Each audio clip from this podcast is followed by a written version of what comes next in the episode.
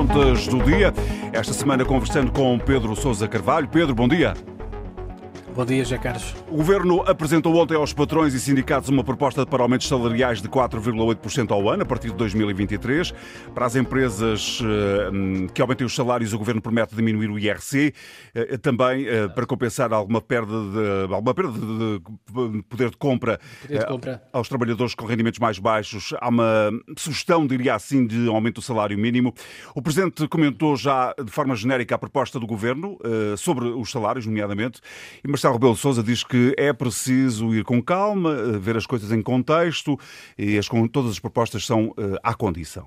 O que aqui se fala é justo? Esta visão do, do, do Presidente Marcelo é também justa? O que é que te parece sobre tudo isto? Bom, eu acho que em relação àquilo que é o aumento proposto uh, pelo governo, portanto, os 4,8% do aumento salarial. Bom, a mim parece-me que é um aumento relativamente justo e salomónico, eh, tendo em conta, eh, José Carlos, que fica mais ou menos a meio caminho entre aquilo que os patrões estariam dispostos a dar e aquilo que os sindicatos exigiam. Daí ontem, aliás, eh, no final da reunião da concertação social, ninguém ter saído propriamente muito satisfeito, nem os patrões, nem os sindicatos. Um, sendo um aumento justo, uh, também é preciso aqui fazer duas ressalvas muito importantes. Primeiro, é preciso dizer que este aumento de quase 5% nos salários, naturalmente, deve ser um referencial e não deve ser uma obrigação, uma imposição, porque, obviamente, se há empresas e há setores que o conseguem pagar, naturalmente que há outras empresas e há outros setores que, obviamente, não conseguem.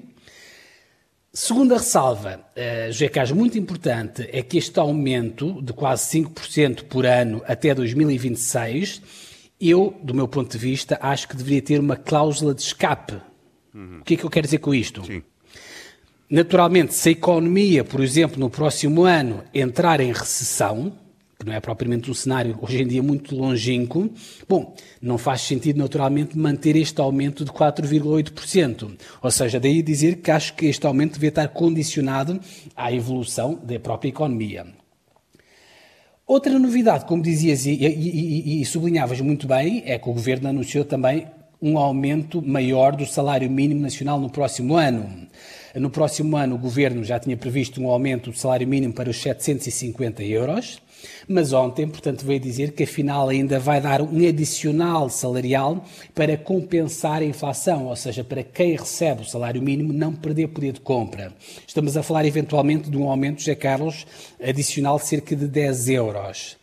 Um, bom, num país uh, onde quase 900 mil trabalhadores recebem o salário mínimo, estamos a falar de cerca de 25% da força de trabalho, eu diria que naturalmente é uma medida relevante.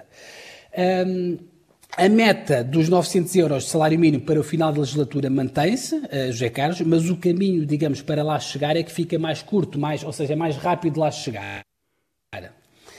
Uh, isto é para os trabalhadores. Tu também falavas nas empresas. Naturalmente, as empresas vão ter de ter aqui algum tipo de compensação, uh, não só por terem de aumentar o salário mínimo, que é uma obrigação legal, mas também por aumentarem o salário médio, aquelas empresas que o desejem fazer.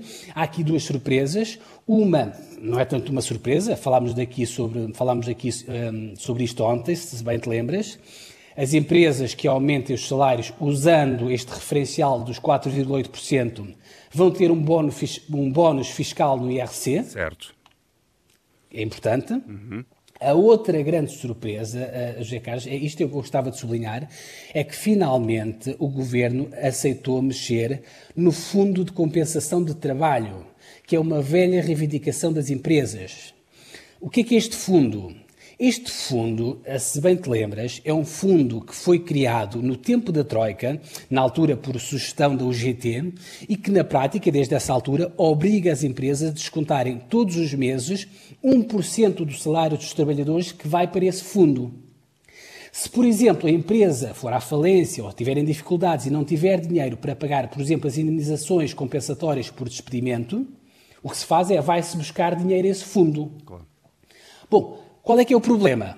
O problema é que este fundo, eh, felizmente, digo eu, não tem sido muito usado e as empresas têm estado a acumular dinheiro nesse fundo e, nesta altura, têm parado neste fundo cerca de 700 milhões de euros.